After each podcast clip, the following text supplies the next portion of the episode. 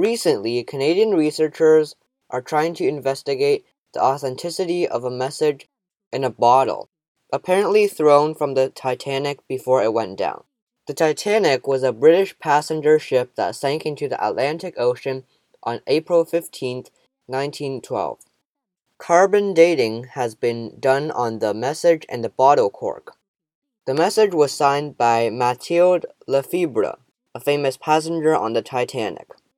However, there are doubts on the message's authenticity, including the handwriting, which was much more different than what was taught to children in France during the time.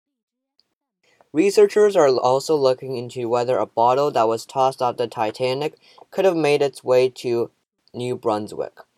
The probability of that happening has been determined to be very low but not impossible.